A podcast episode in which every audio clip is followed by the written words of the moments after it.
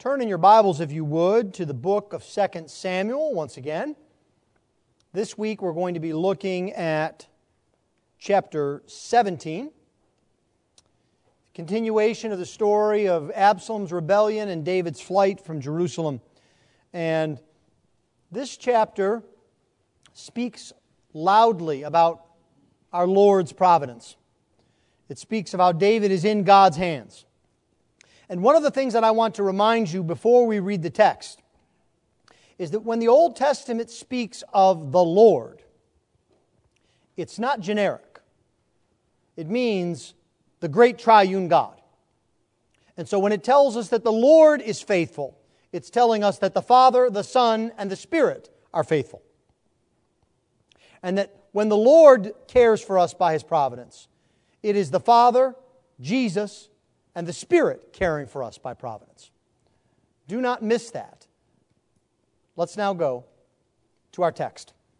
If you would please give attention to the reading of God's holy word, for the word of the Lord is completely inerrant.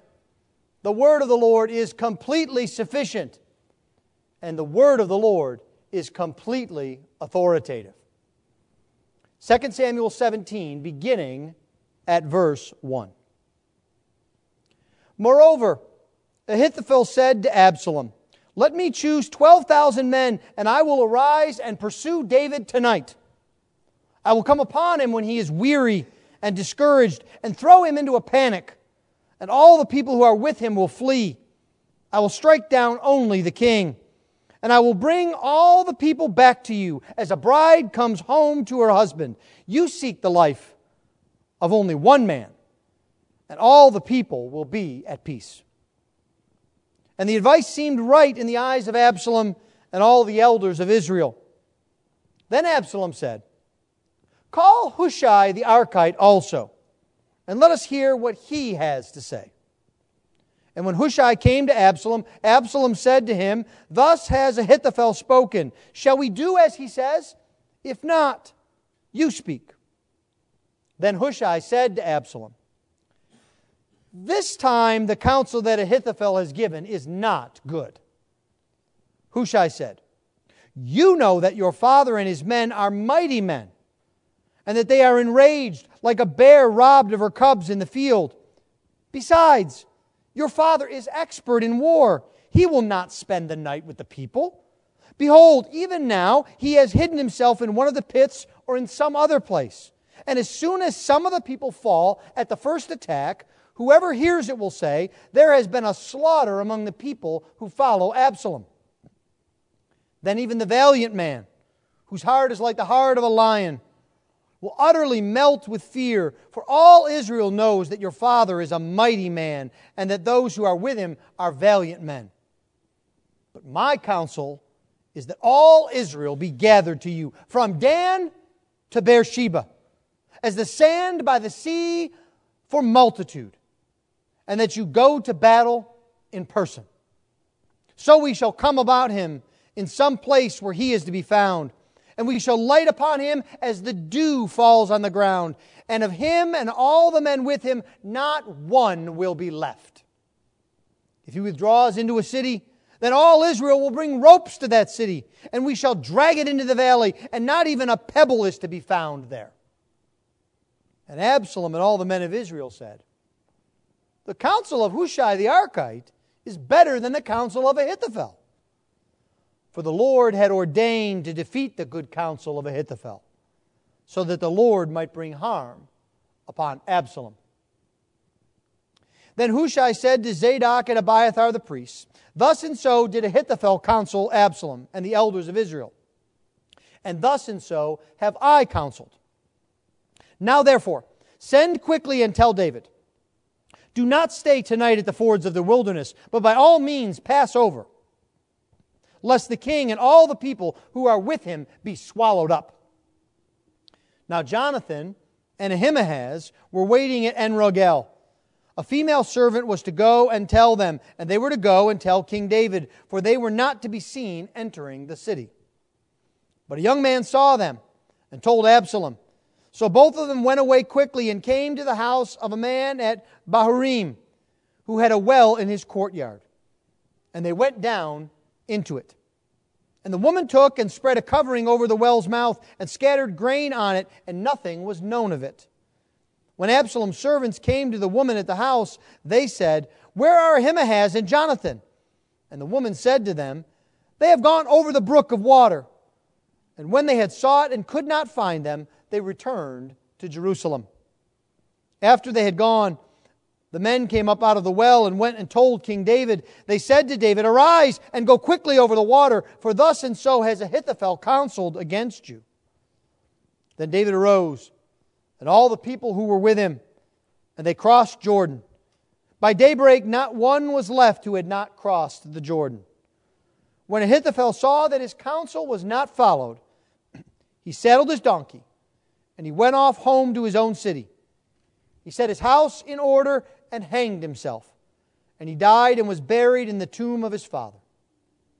Then David came to Mahanaim, and Absalom crossed the Jordan with all the men of Israel. Now Absalom had set Amasa over the army instead of Joab. Amasa was the son of a man named Ithra the Ishmaelite, who had married Abigail, the daughter of Nahash, sister of Zeruiah, Joab's mother. And Israel and Absalom encamped in the land of Gilead. When David came to Mahanaim, Shobai, the son of Nahash from Rabbah of the Ammonites, and Machir, the son of Ammiel from Lo-debar, and Barzillai, the Gileadite from Rogelim, brought beds, basins, and earthen vessels, wheat, barley, flour, parched grain, beans, and lentils, honey and curds, and sheep and cheese from the herd, for David and the people with him to eat. For they said, the people are hungry and weary and thirsty in the wilderness. Thus far, the reading of God's holy word. Let's pray for his blessing upon it. Lord, we ask that you would open up your word to us, that in your word we would see you, your character, your attributes, your work, and your providence. This we ask in Christ's precious name. Amen. Everywhere, the providence of God surrounds us. The providence of God governs all His creatures and all their actions. But most often, we don't think about the providence of God. We're either overwhelmed by circumstances or lulled to sleep by our circumstances instead. Our focus is not upon God at work. But if God is sovereign, if it's true that He has numbered the very hairs on your head and numbered the very days of your life, then you can trust Him and look to Him. That's what we see here. David is in a situation that seems hopeless. And yet, he is safe in the hands of the sovereign, promise keeping God. So, what I would like us to see here in this text is the providence of God at work. And the first thing that we see is a sovereign providence, God's sovereign providence. Now, we pick up the text here in chapter 17 at the most dangerous moment of David's life. Now, that is saying a lot, considering all the things that have happened to David. But David has fled Jerusalem in a rush with a force of perhaps 2,000 men. And his son Absalom has started a rebellion against him. He's entered the city, and now he's looking to finish David off. Can you imagine what David is thinking? Can you imagine the discouragement that must be running through his mind? And even if we know that Absalom is not exactly the wisest person around, we can't forget Ahithophel. You've heard me tell you this before, but I want you once again to take your thumb and put it over the big number 17 that occurs in your text because the chapter and verse divisions are not inspired. And we have to read chapter 17 with the lead in from the last verse of chapter 16. Now, in those days, the counsel that Ahithophel gave was as if one consulted the Word of God, telling us how Ahithophel is the wisest of counselors. And then he begins in chapter 17 to come up with a plan of advice for Absalom. And it seems to be sure to succeed. It has all the hallmarks of the best military strategy. Ahithophel says, first, we need to strike quickly. Look at verse 1. He says, We need to gather 12,000 men and go out tonight. We can't rest. We can't wait for dawn. Even though normally military action was taken during the daylight, we need to go out at night. We can't give David a moment's peace. We have to go and finish him off. We cannot give him a chance to regroup his forces. And then Ahithophel says, we need to use devastating force. While David and his men are tired, while they're exhausted, we need to strike them and throw them into a panic and drive them off in a rout. Thirdly, in verse 2, he says, we need to focus on our objective. We want to get David. He's the one you want to kill. Kill the king, and the rebellion succeeds. David's forces are through without David. That's all that needs to happen. That will end the conflict. And he says, This will be effective because with David dead, all of David's men will come back to us. They will be loyal to you, Absalom, as the king. They will swell our ranks, and everyone will be at peace. This is an effective strategy. Now, this advice seems right to everyone we see in verse 4. It seemed right in the eyes of Absalom and all the elders of Israel. Now, you need to know that being wicked has not made Ahithophel stupid. No, his advice is brilliant. It's exactly what Absalom should do. And so all seems lost at this point. We've seen David march off with a few troops, and he's actually weighed down with women and children going off with them. He's not prepared for a fight. He isn't organized. His men aren't organized and equipped. And we have been told the brilliant counsel of Ahithophel. It's important for us to remember that the godly do not have a monopoly on natural abilities. Unbelievers often possess great intelligence and natural ability. Just because you believe in Jesus does not give you a magic bullet to make all of your circumstances good. This is a precarious situation for David.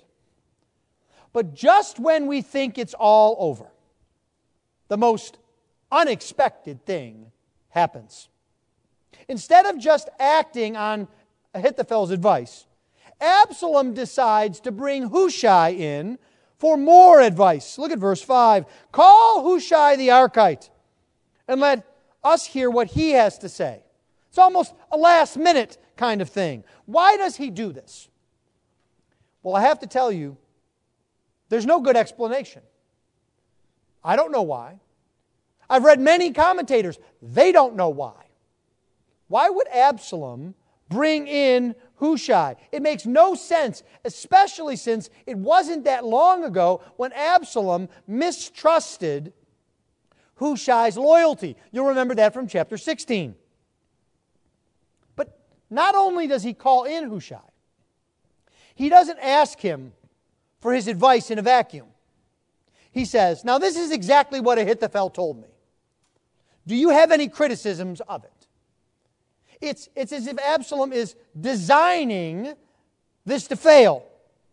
Hushai knows exactly what he's up against. And this is important because Hushai is a spy. He is David's man in the court. And he hears Ahithophel's advice, and he immediately knows the danger that it presents for David.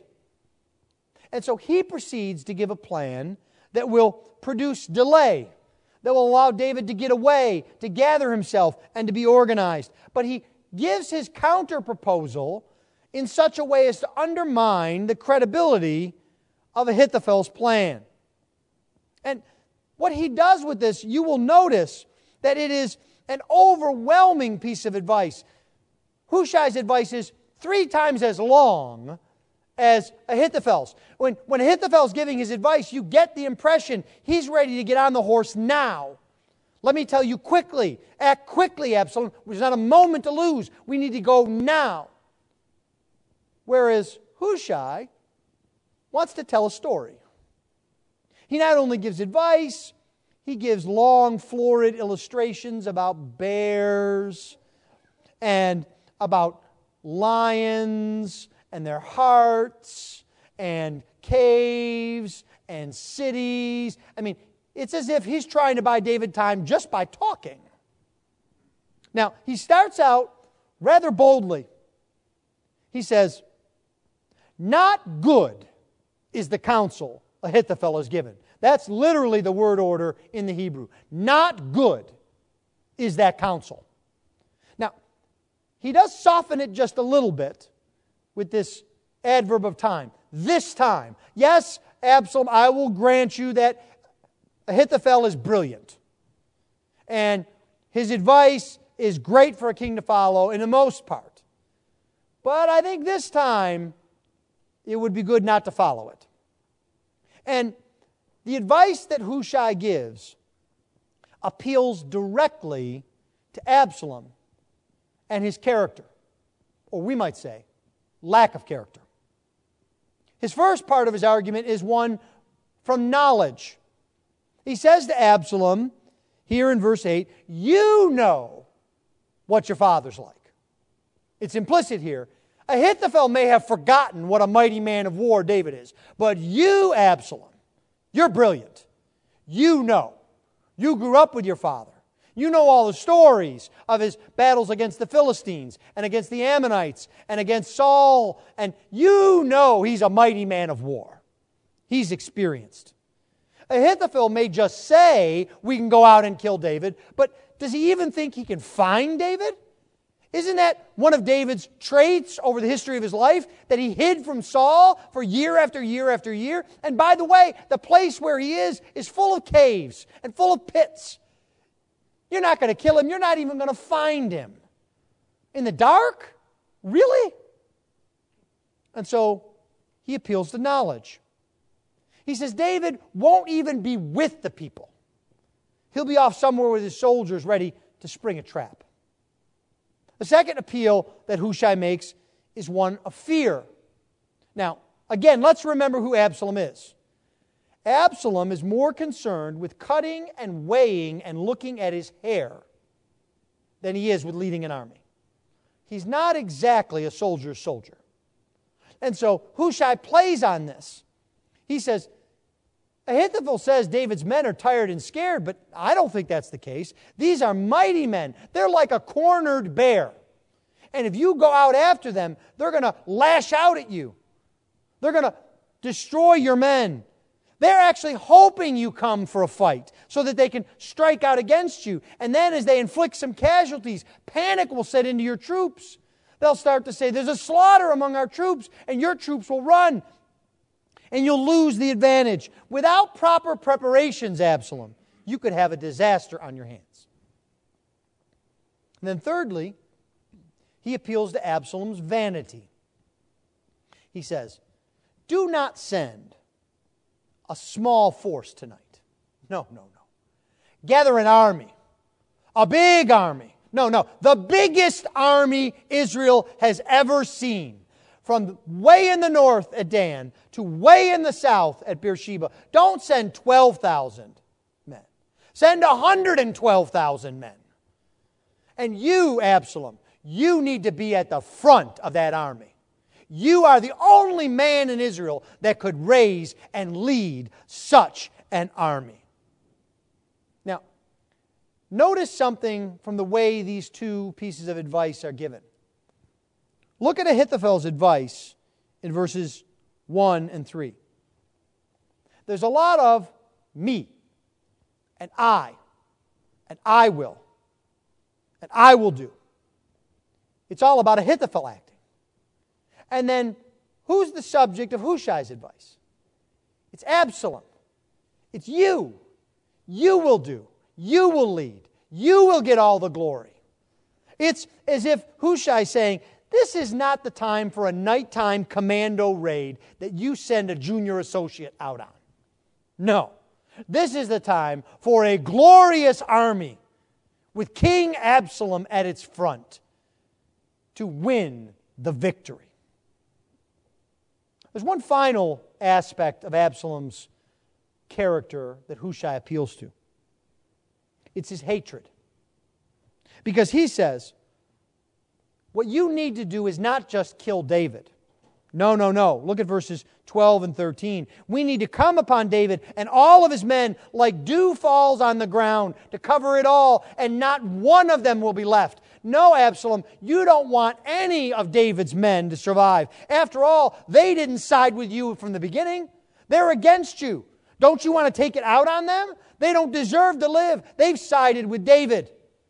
We don't just kill David. No, we want to wipe them all out. And you know what? It works. It may seem amazing because Ahithophel's counsel was good. That is, it was effective. Not moral, but effective, as always. But where Ahithophel knew how to defeat David, Hushai knew how to stroke Absalom's ego. He knew how to win over Absalom. And that's what it took. But there's something else here that we know, that Absalom doesn't know, that Ahithophel doesn't know, that not even Hushai knows. We know really why Ahithophel's counsel failed, and it's in the second half of verse 14. For the Lord had ordained or commanded to defeat the good counsel of Ahithophel so that the Lord might bring harm upon Absalom. It was the Lord. Hushai was clever, but it wasn't his cleverness that won the day. It was God's decree that Absalom would fail.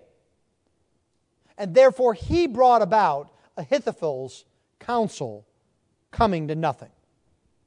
Now, this should not surprise us because the Lord had previously promised David an eternal kingdom in 2 Samuel 7. And this entire rebellion is a fulfillment of God's word of judgment on David. Even though we don't see the Lord's name until verse 14, the Lord is at work behind all of this. God's providence is sovereign. It can't be overcome. And this should give us great comfort. We can rely upon what God says in His Word, especially when we are not able to see Him at work. Well, that's the main point of our text today. There are two other things that we can see about God's providence more briefly. The next thing that we see is that God's providence is liberating. It is a liberating providence. Now, what do I mean by that?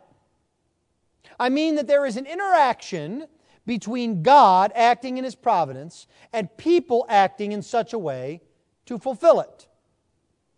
God's sovereignty does not mean that we are robots or that we have no will to act. And we see this, first of all, in Absalom. Absalom was fulfilling God's preordained defeat of Ahithophel's counsel when he chose Hushai's plan. But at the same time, Absalom was acting in the way that he wanted to. It was the appeal to his desires and his nature that won the day.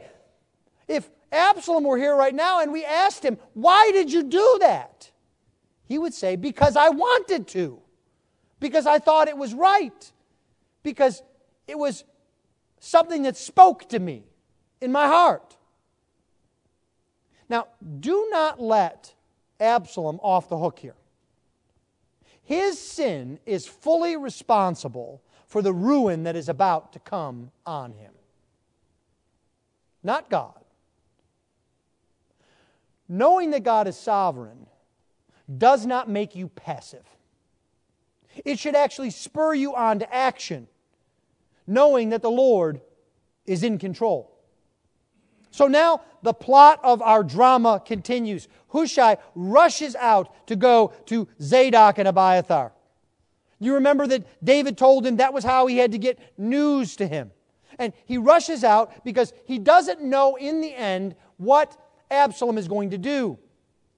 of course, Absalom could change his mind and go back to Abiathar's counsel, or we don't even know. It's certainly possible that before Absalom made his decision, he dismissed Hushai. Hushai wasn't there for the beginning of the discussion. It's very likely he wasn't there for the end of the discussion. So Hushai leaves and he has to tell David, I don't know if my counsel will be taken and you'll have some time. You need to assume 12,000 men are coming after you right now. Get out of Dodge as quickly as possible. Now, this plan requires action by a number of people. It is a breathless plan. It is almost like a spy novel or a film. You see, they need to get word to Jonathan and Ahimaaz, who will tell David what is going on. There's a prearranged meeting place. And so, what they need to do is Hushai tells a maidservant to go out to the place where Jonathan and Ahimaaz are, pretend you're going to get water, because after all, who's going to think a young woman carrying a bucket is a threat in a time of war? So she gathers her water bucket and goes out to the place to find Jonathan and Ahimaaz. She's going to pass the message on to them, and they're going to go to David, and that's the way that it goes from the council room of Absalom to David. But now, there's a problem. Do you see it in verse 18? They're spotted. There's a man of Absalom. We don't know who. We don't know why. But there's a young man who sees them. And he goes and he tells Absalom. And Absalom knows that word may be trying to get out to David. He doesn't know exactly what's going on, but he, he knows there are potential spies.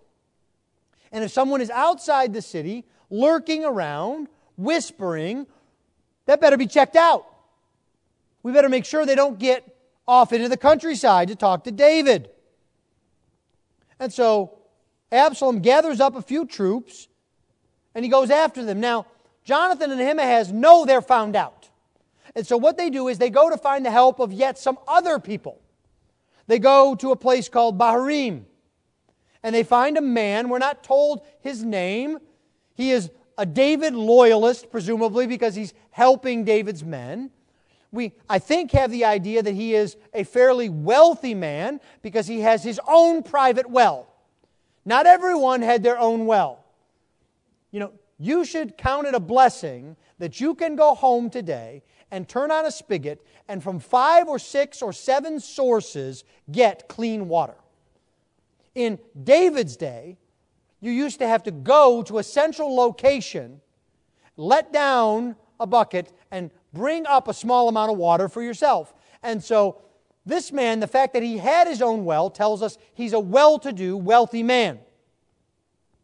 And so Jonathan and Ahimaaz come and he says, Look, hide in the well.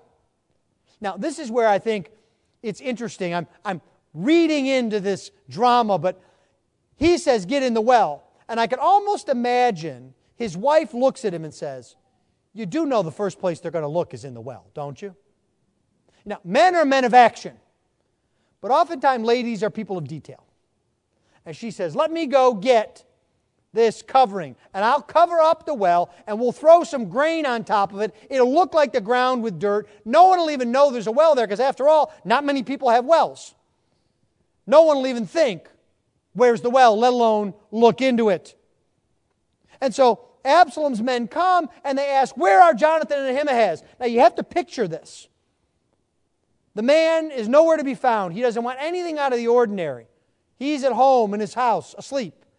And she looks at Absalom's men, and you have to understand, they have gone north to David. And she says, Oh, yes, they were here. They went that way, south.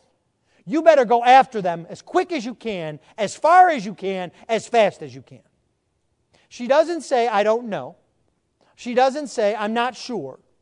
she actually sends them in the opposite direction so that there will be safety for Jonathan and Ahimaaz. Now, a very brief aside. You may be wondering does this mean it's okay to lie? No.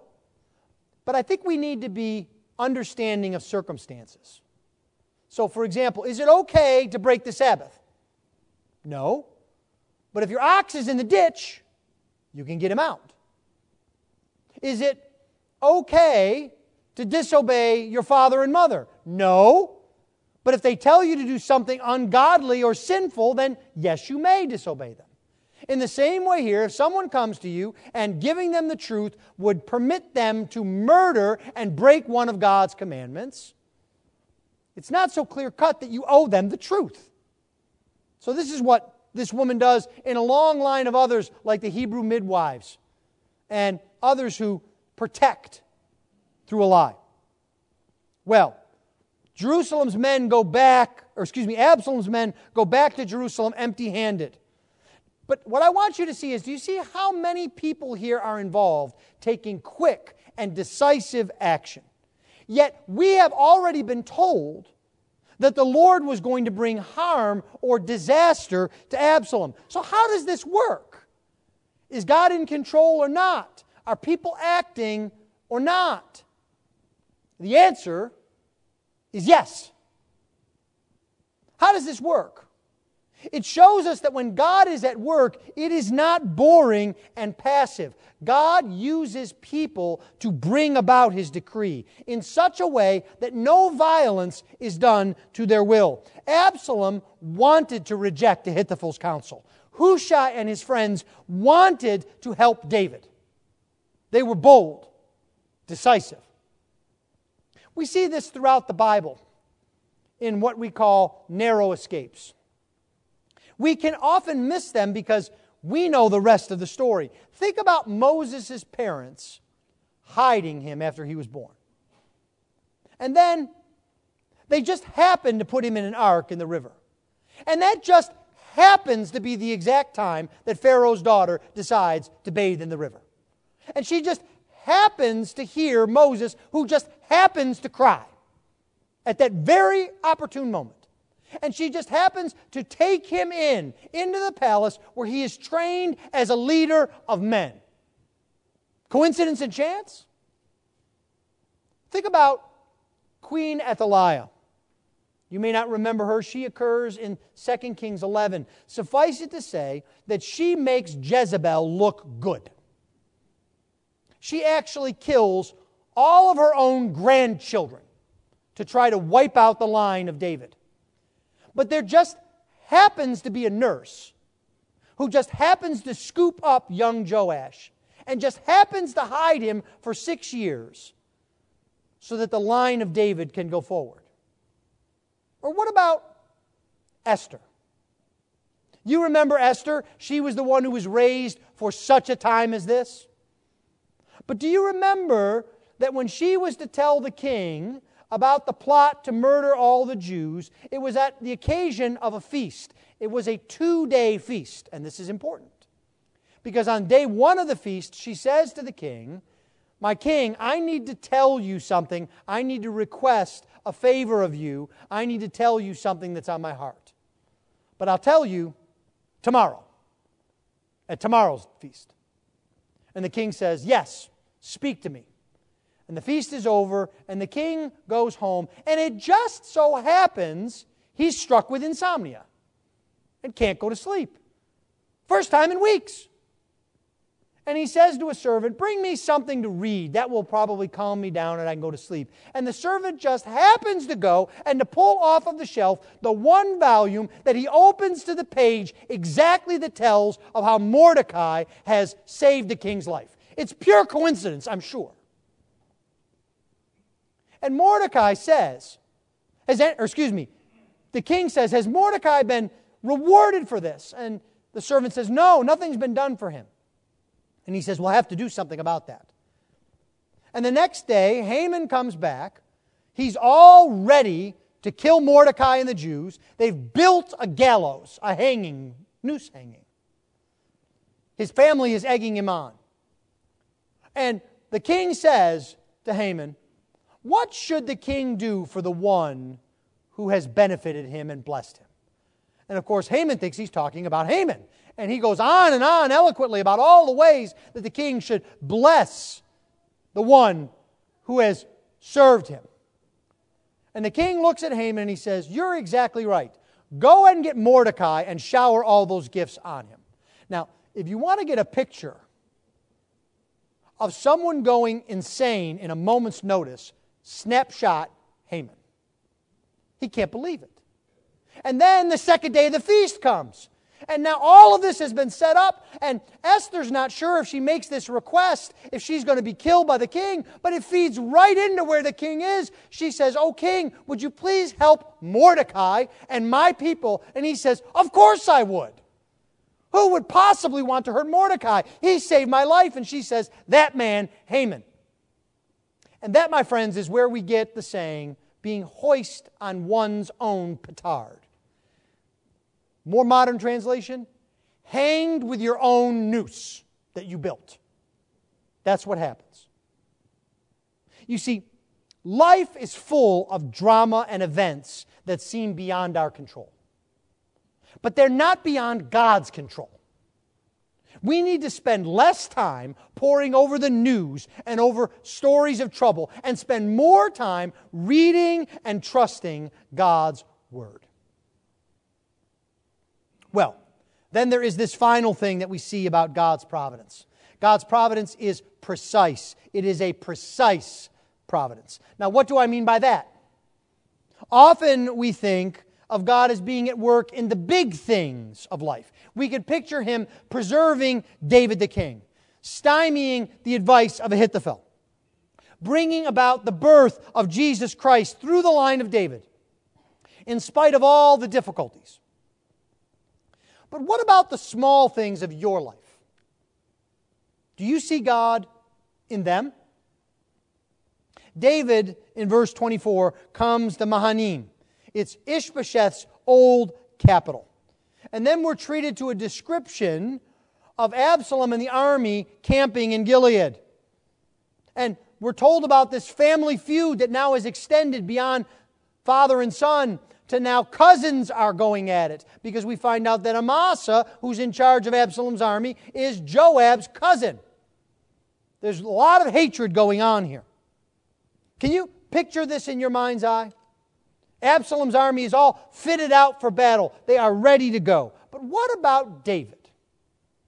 Well, David had just run out of Jerusalem.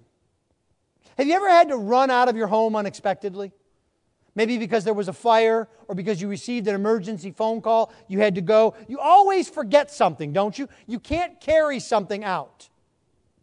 You know, there's a running joke in my family whenever we travel, whether it's by car or by plane. Once we get going and we're past the point where we can go back to the house, we say, What did we forget? Let's try and figure out what we forgot so then we can figure out how to deal with the trip without that. You know, one time, I went to China. Forgot to bring my glasses. I didn't need my glasses. I had my contacts in. Who needs glasses? Except for when you have to take your contacts out. Then you're in trouble. And you can't exactly just walk into any old place in China and say, Give me glasses. Right? That was what I forgot. I'm sure you have a similar experience. Well, David has pretty much nothing. He doesn't have any beds. He doesn't have any food. He doesn't even have anything to cook the food with if he had food. No pots, no pans, nothing like that. Not a big spork or a spoon or a fork. So the question that we have to ask is we know God cares about David to preserve his life and the throne, but does he care to provide for ordinary, mundane things like mattresses and pots and pans, cheese and beans? And the answer is yes. And how he does it is marvelous to see. Three men come to meet David. They come unexpectedly, and they're unexpected men. One, Shobai, is a pagan, he's an Ammonite. One, Machir is a Saul loyalist. He was the one that um, Mephibosheth had stayed with. The third one is an 80 year old man, Barzillai. Now, no offense, but when you're fighting a war, you don't exactly say to yourself, How can I recruit the most octogenarians I can? I need a bunch of 80 year olds. No. These three men, they come, and it's almost what will they have? What do you expect? But they provide. And that provision brings encouragement. And that encouragement is not just because Shobai remembers David's support after Hanun's attack on Israel. It's not just because Machir remembered David's kindness to Mephibosheth. It's not just the fact that Barzillai risks everything after a lifetime of service. No, the encouragement is that God cares for David. And he shows this through these simple, everyday things. God is not so busy with the great things of the world that he forgets David's need for beans and cheese, pots and pans, and a place to sleep. Remember this scene at the end of chapter 17 when you wonder next time if God cares about that job interview you have, or your broken down car, or your presentation at work, or your test at school. We serve a very big God. So big that he does not forget or ignore the small things of your life. Our Lord is a sovereign Lord. He is working all things together for His glory and for the good of His children.